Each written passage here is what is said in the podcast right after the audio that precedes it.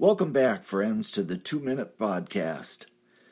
March 3rd admonition comes from 1 Samuel 17. Abner, whose son is that young man? The Philistines were pursued to the gates of Ekron. The dead strewn along the road called for all to witness. A young man stands in the field of battle, holding the severed head of the giant Goliath. Why, he is no more than a youth. How can this be so? Paul once told Timothy not to let people despise his youth. Here is an Old Testament example revealing that the few in years can still undertake great things. The colossal Philistine was no match for David, armed with zeal, five smooth stones, and the blessing from on high.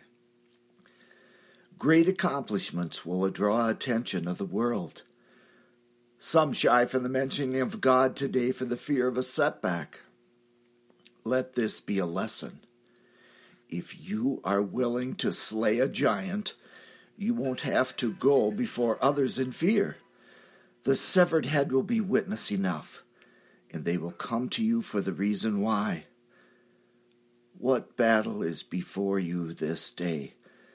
Confidently go forth with what you possess and put on the favor of God. A clean, obedient heart is a considerable weapon. Slay the giant in the name of the Lord.